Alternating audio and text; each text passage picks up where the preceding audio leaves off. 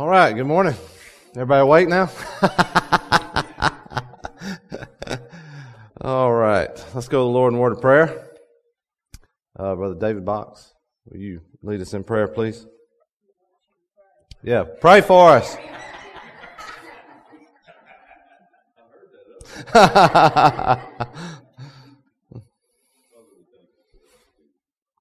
Amen. All right, Matthew chapter 10. Matthew chapter 10. If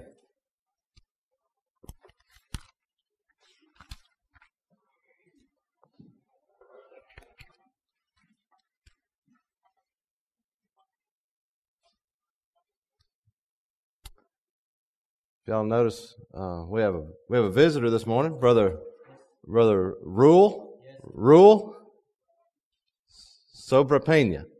Is that right? Okay. Almost let Chris do it. Um, brother Rule is going to be he's a missionary to the Philippines and um, Southeast Asia. Okay, he's going to uh, sing for us today and and uh, give us a little summary on his work. So y'all pray for him as he prepares for that. Matthew chapter 10.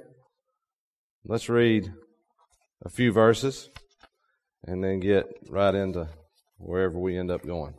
Matthew chapter 10, verse 2. Now the names of the twelve apostles are these.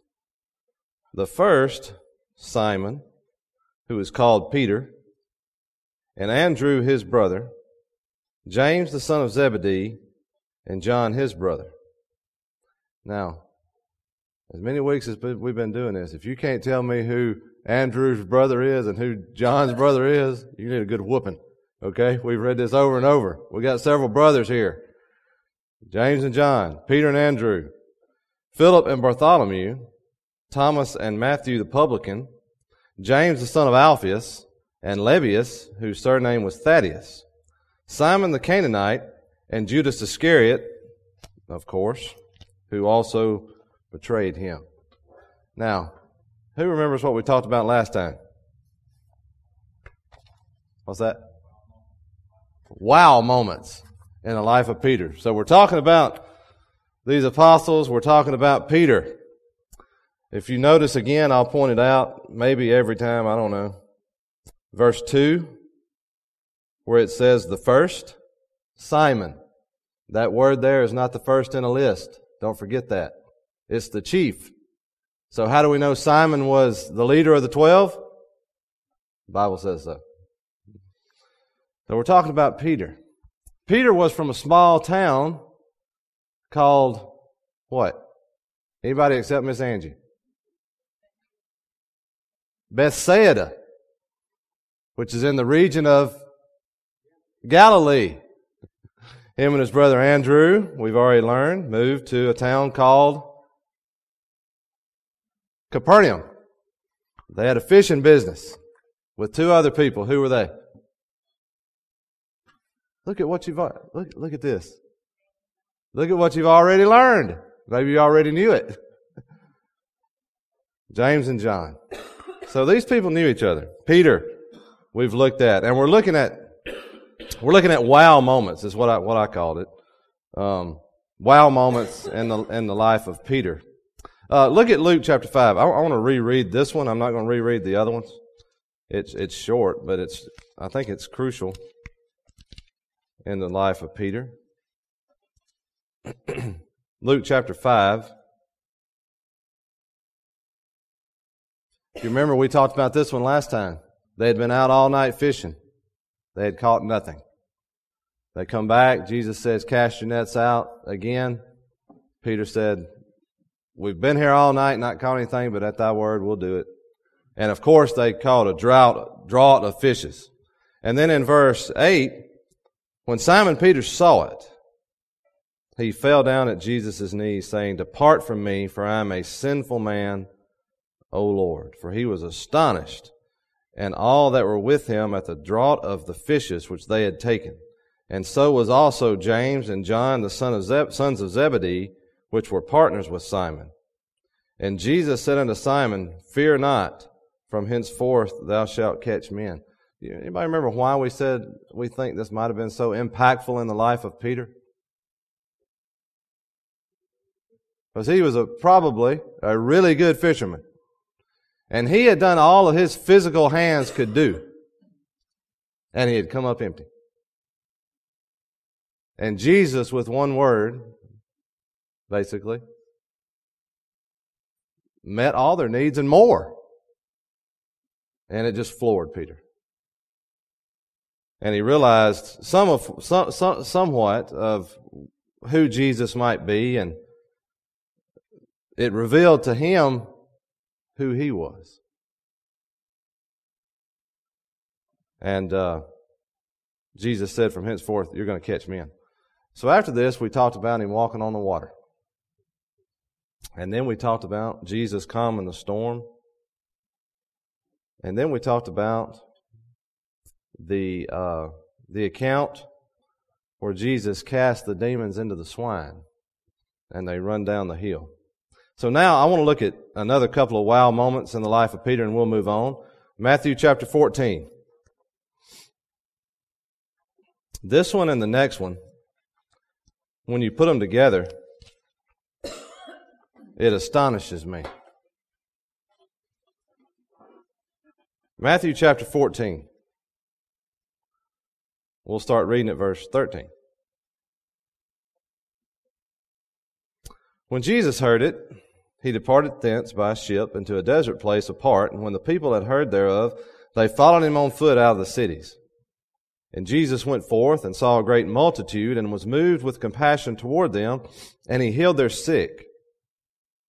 And when it was evening, his disciples came to him, saying, This is a desert place, and the time is now past. Send the multitude away, that they may go into the village, villages and buy themselves victuals. But Jesus said unto them, They need not depart. Give ye them to eat. And they say unto him, Now this account's in another gospel or two, and you'll get a, you can get a little more detail by going to another one, but I want to read this one. But Jesus said unto them, They need not depart, give ye them to eat. And they say unto him, We have here but five loaves and two fishes. And he said, Bring them hither to me. And he commanded the multitude to sit down on the grass, and took the five loaves and the two fishes, and looking up to heaven, he blessed and brake, and gave the loaves to his disciples, and the disciples to the multitude. And they did all eat and were filled, and they took up of the fragments that remained twelve baskets full. And they that had eaten were about five thousand men, besides women and children. Now, I know everybody in here is familiar with this story. But can you imagine this scene that the disciples get to see here? Now, some of these moments I'm pointing out in the life of Peter are not just wow moments for Peter, they're wow moments for a lot of the other ones too. And Peter may not be mentioned, but you can probably bet that he's here. Jesus took him everywhere. It's a multitude. It's 5,000 men. Now, it's not 5,000 people, and I know, I know who I'm talking to. Y'all know this. But it's, it's often called the feeding of the 5,000, but it's not. it's 5,000 men. How many was it? We don't know. But you can do some calculations if every man was married, which he's not going to be, and if every family had one child. You're already at 15,000. A lot of them had much, many more children than that. Some of them may not have been married. So we're talking about thousands and thousands of people that he fed here. Keep that in mind. Thousands and thousands of people he fed with five loaves and two fishes. Now, the multitude is there, and Jesus turns to his disciples, and one in particular, and says, Y'all feed them. What would you have done? I'd have done exactly what they did. I said, we ain't even got food for ourselves. How do you expect us to feed 20,000 people? with five loaves and two fishes. Keep that in mind. Five loaves and two fishes. Now, you can go listen to sermons and you can hear sermons taught about what that means. What five? Why five? Why two? Why'd they take up 12 baskets? I don't know about that. I don't know. I'm sure it has some meaning, but I don't know what it is. There's speculation about different things, but that's not the important thing. Don't get so caught up on stuff like that. He just fed 20,000 people with a couple of loaves of bread and some sardines. That's, that's what it was. And so Peter sees this. Now,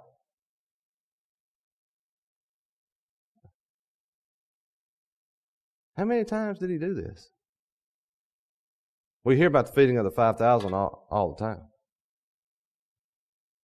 But did you know he did this again?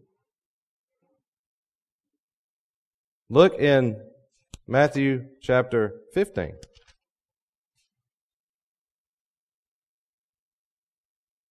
Verse 32.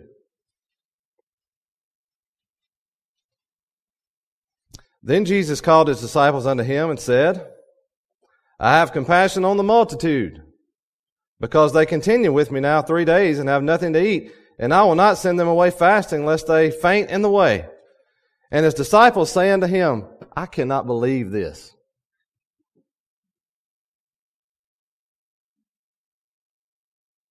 This is not the same account. I don't know if you knew that or not. A lot of people don't understand. He fed 20,000 people at least twice. Not once. So he sees the multitude, has compassion on them, said, I'm not going to send them away without eating. And I've lost my place. 33. And his disciples saying to him, When should we have so much bread in the wilderness as to fill so great a multitude? Warren, what in the world?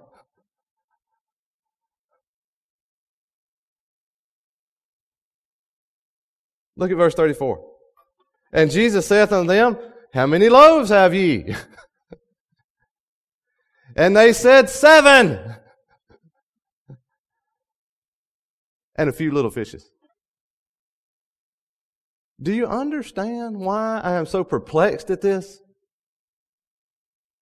You're looking at me like you don't care, and that's fine. I don't understand this. He just fed 20,000 people with how many loaves? And how many fishes?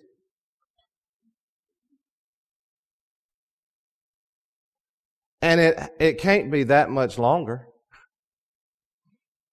Now we have a few less, maybe. We don't even know that.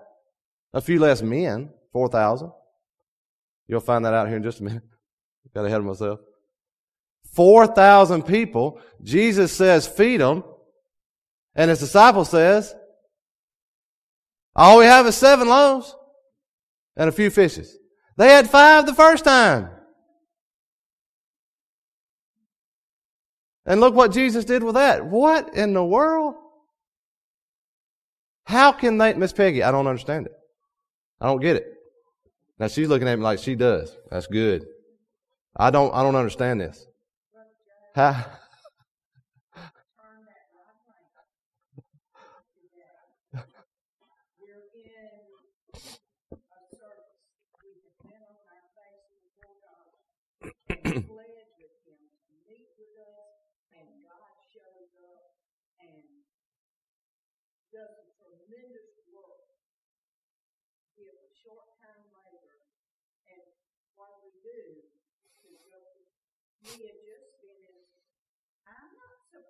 Uh, I, I don't understand it.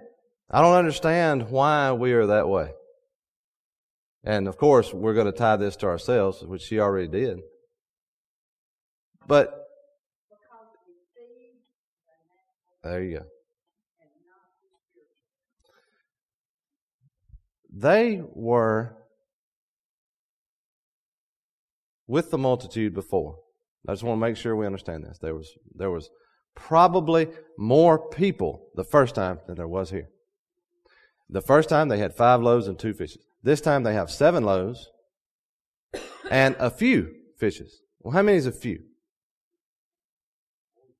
It's at least three, probably, if it's the same type of terminology we use. Two is a couple. Now, a few could be two, but it's probably three or more. So odds are they had less people and more food, and the, th- the disciples throw their hands up and say, I don't know what we're going to do.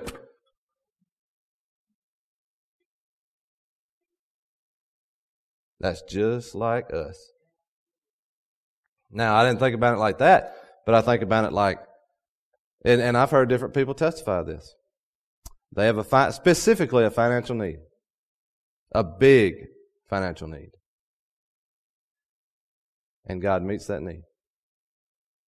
And they find themselves when they get the $120 electric bill in the mail and they can't pay it, that they fret and they worry.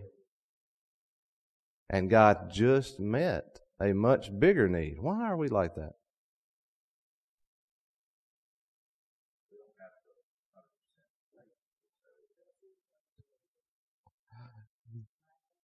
Yeah.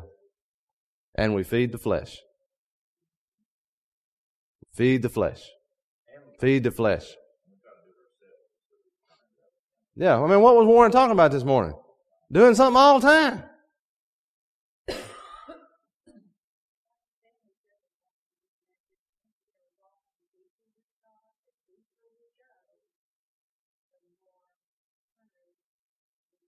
Mm-hmm.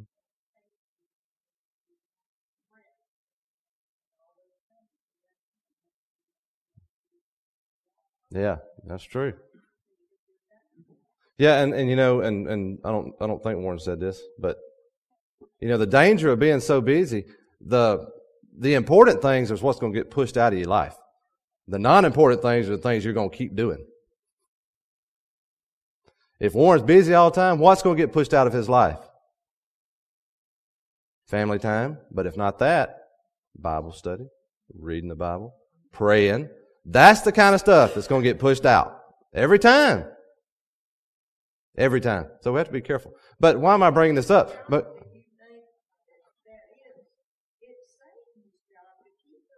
Sure. Yep. And sometimes um, we're busy doing very noble things. Things we say are for God. And maybe they are. Yeah. Yeah. Things we say are for God. Maybe they are. Maybe they're not. So, what main reason I'm bringing this up? Remember at the beginning, we talked about these disciples, and we said, why can we relate to them so much? It's stuff like this right here. That's why I can relate to them. You know, it'd been easier. Wouldn't have been better for us, but it'd been easier if God didn't put this kind of stuff in the Bible. It wouldn't have been better for us. This help this is supposed to help us. But been easier. Why show all their faults and their failures? So, all right. He fed 5,000. He fed 4,000. And then look at John chapter 11.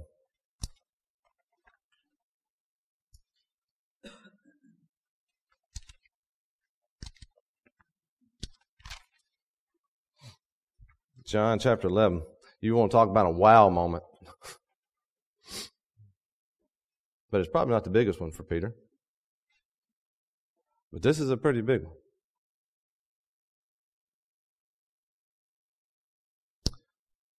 I wish I could have found it. Uh, I wish there would have been an account in Matthew. We could have just stayed there. But this is the only place that this is mentioned.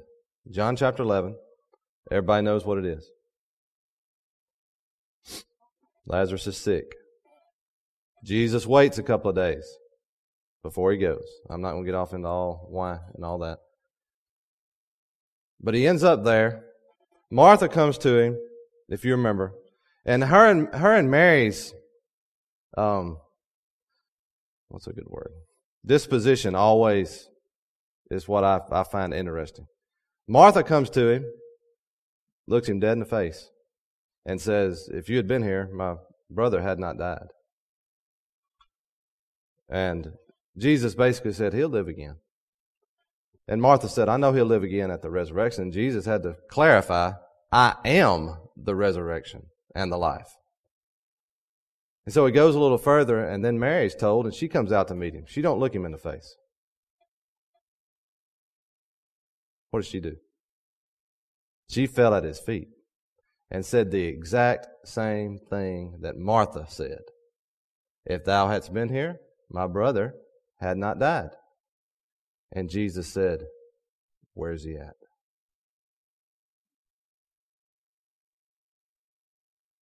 The same words told and said in two different ways produce two different reactions from the Savior. And so he goes to the tomb, and, and you know the story. But let's read verse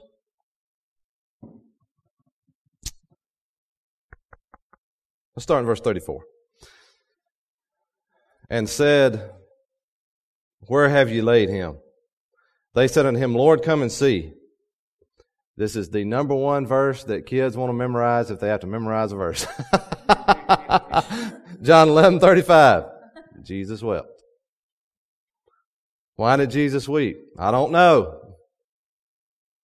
There could be a lot of reasons. Could be a lot of reasons. Could be multiple reasons. Don't worry about it. Then said the Jews, Behold how he loved him. And some of them said, Could not this man which opened the eyes of the blind have caused that even this man should not have died? What's the answer to that question? Sure. Yes. He could have made it so that Lazarus didn't even die. He healed Peter's mother in law. He's healed, there ain't no telling how many people if you want to get down to it. You can go through the Gospels and you can count them, and it's not even a fraction. At the end of the book, John says, He did so much more than I wrote in this book that the heaven and earth could not contain the books if I wrote everything he did. I would not be surprised if every person he came in contact with, he healed. I wouldn't be surprised. You couldn't stay dead around him. He was entering a city, and the widow of Nain, they were bringing her son out. Death met, death met life. What happened? He touched it. The bier, that's what they called it. And there he come. so, he could have done whatever he wanted to. But this has to happen. If you will, I've said this before, if you will look this is it. This is the straw that broke the camel's back. The Jews didn't like him. They may have tried to kill him and he slipped away and he slipped through the midst and all that kind of stuff, but this is it. When he does this, the Jews, now it's not, it's not, that is not a nas, that is not a designation of nationality. It's not the Jewish people. It's the Jewish leaders when it says the Jews. The Jews are going to put him to death. So, without the raising, now, I, I understand he could do anything he wants to, any way he wants to, but the way that it happened without the, the death and the resurrection of Lazarus, there would have been no cross. Now, he could have done it other ways. Don't get me wrong. But this led to the Jews saying, this is enough. We're going to have him killed. They set it in their minds. They got him killed. And he, he was resurrected from the dead. Now, he gave up his life. They didn't take it. I understand all that. But this event leads to that. Jesus said in verse, well, verse 38, Jesus therefore, again, groaning in himself, cometh to the grave. It was a cave, and a stone lay upon it. Jesus said, Take ye away the stone. Martha, the sister of him that was dead, saith unto him, Mary didn't say a word. But Martha said, Lord, by this time he stinketh, for he hath been dead four days. And there's probably some significance there, but I'm not going into it. Jesus saith unto her, Said I not unto thee that if thou wouldest believe, thou shouldest see the glory of God. Then they took away the stone from the place where the dead was laid, and Jesus lifted up his eyes and said, Father, I thank thee that thou hast heard me. And I knew that thou hearest me always, but because of the people which stand by, I said it, that they may believe that thou hast sent me. And when he had thus spoken, he cried with a loud voice, Lazarus, come forth. And one of the most amazing verses in the Bible. And he that was dead came forth bound hand and foot with grave clothes, and his face bound about with a napkin. Jesus saith unto them, Loose him and let him go. A wow moment in the life of Peter. Wow.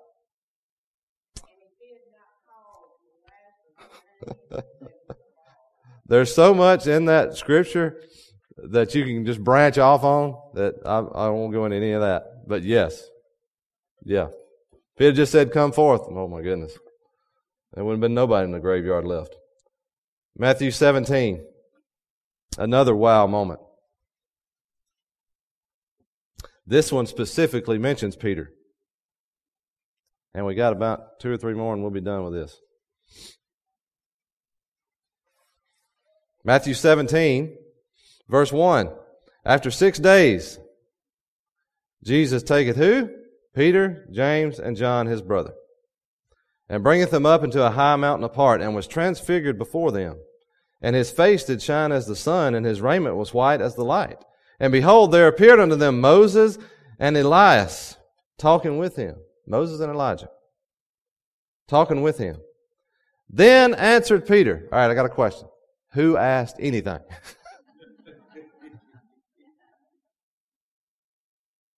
Who asked anything? I don't see a question mark right before that anywhere. We called him the apostle with the foot shaped mouth. Then answered Peter and said unto Jesus, Lord, it is good for us to be here. I say so. If thou wilt, why couldn't he just stop? if thou wilt, let us make here three tabernacles. One for thee, one for Moses, and one for Elias. And what do you think about that request?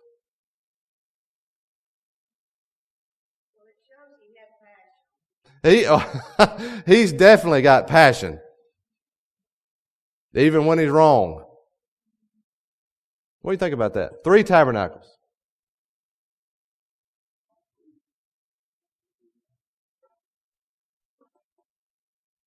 Three.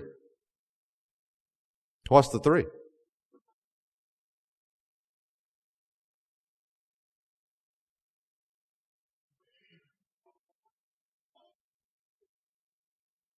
Who, the, who, they, who would they be for?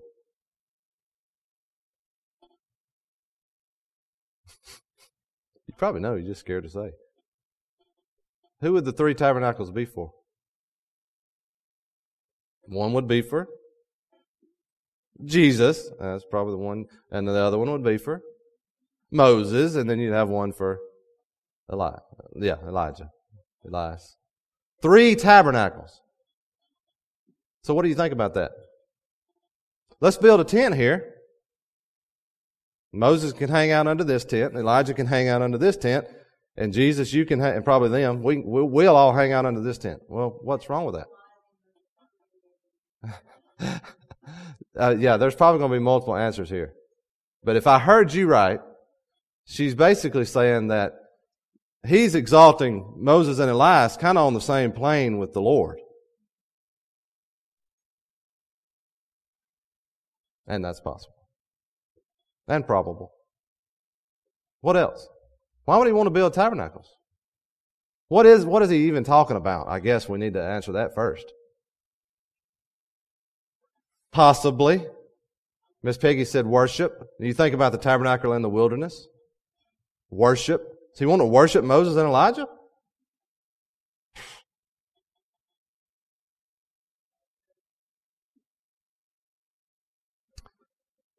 A tabernacle is a tent. That's what it is. Now, when you think about the tabernacle in the wilderness, that brings to, that brings to mind many things, including worship. But a tabernacle, simply put, is a tent. When the Bible said that the Word became flesh and dwelt among us, that word dwelt is literally tabernacled among us, which is literally Jesus pitched a tent among us. He dwelt among us. He was only going to be here a few, a short while. But a tabernacle is just a tent. So if it wasn't for worship, why would he want to do it?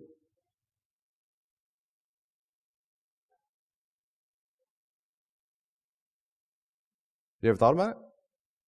Or have you always just thought it's probably for worship, which is fine?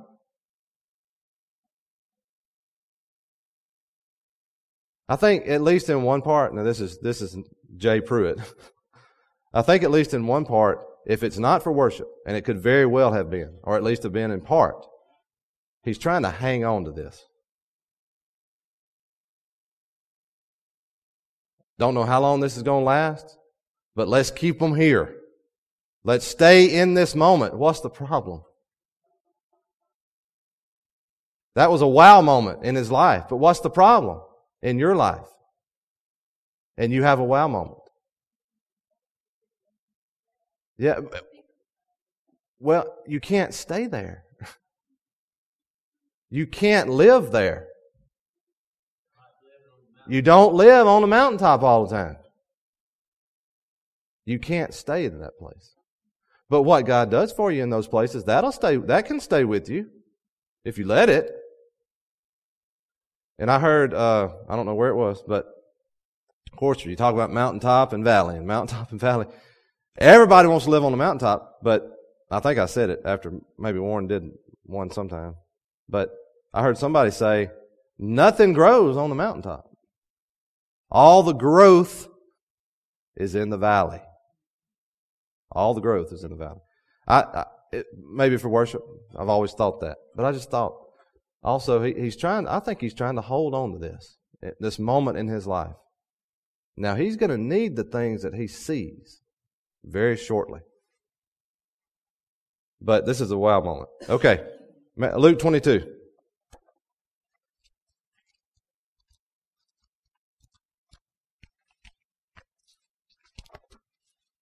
Luke 22. We get out at 10 20. Is that right? Luke uh, 22.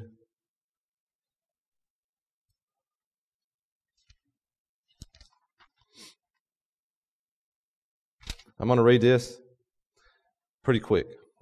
Now, these other wow moments, except for Peter sticking his foot in his mouth, have been positive. Positive moments. This one's not. But it's still a wow moment. Then took they him, this is verse 54, and led him, they're talking about Jesus, and brought him into the high priest's house. And Peter followed afar off. And when they had kindled a fire in the midst of the hall and were set down together, Peter sat down among them. But a certain maid beheld him as he sat by the fire, and earnestly looked upon him and said, This man was also with him. And he denied him saying, Woman, I know him not. And after a little while, another saw him and said, Thou art also of them. And Peter said, Man, I am not. And about the space of one hour after, another confidently affirmed, saying, Of a truth, this fellow was with him. And if you look in another place, he's going to talk about his, his speech. His, his Galilean tongue gave him away. For he is a Galilean. And Peter said, Man, I know not what thou sayest. And in another account, he cursed. And people have asked me before, I don't need to get off on this, but where, where in the Bible does it say you can't cuss? Where does it say in the Bible you can't curse? Well, number one, it's common sense. But number two, what did Peter do to try to further prove that he was not associated with Jesus Christ? One thing he did was he cursed. Enough said. Man, I know not what thou sayest. And immediately, while he yet spake, the cock crew. Here's the moment. And only in this account. And the Lord turned and looked upon Peter. I, am I've, I've got chills thinking about it. What do you think that did to Peter? He had just said, I'm going to die with you. I'm going with you till the end. Jesus said, You're going to deny me. Peter said, I'll die first. He said, No. Before the cock crows, you're going to deny me three times. I guarantee he left that place going, There's not a chance in the world that that's going to happen. It happened. And in this account, it says the Lord turned and looked upon Peter with a piercing look. And Peter remembered the word of the Lord, how he had said unto him, Before the cock crow, thou shalt deny me thrice. And Peter felt bad. No. And Peter went out and wept bitterly. This is not a positive moment in his life, but it is still a wow moment. Yes, ma'am.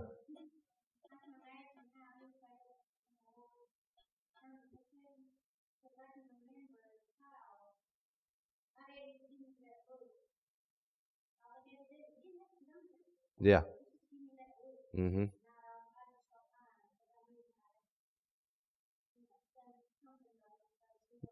Yeah.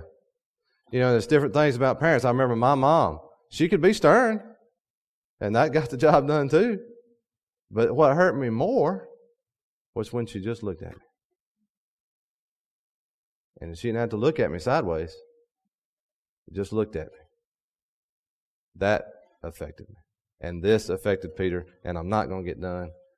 But we're going to stop right there.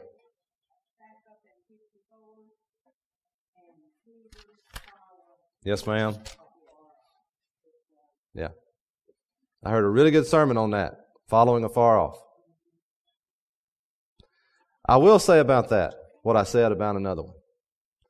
This situation in Peter's life, where he denied the Lord and the Lord looked at him, can only happen to a brave man.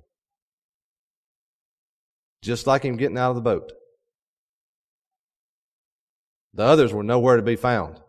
Except John. But John, we're going to find out when we talk about John, he had a pretty good relationship with the high priest's household. It wasn't a big deal for him. Peter's the only one. Where's everybody else? So while, yes, he should not have denied the Lord, we don't need to cast too many stones at him. Because we'd done the same thing. And at least he was there. He was close enough for Peter to see Jesus and Jesus to see Peter. Now that's where they were putting him on trial and beating him and slapping him and spitting on him. He saw all this firsthand. That was a wow moment in the life of Peter. I'm going to talk about two more next time, but we don't have time this morning. All right. Shay Holloway, will you dismiss us?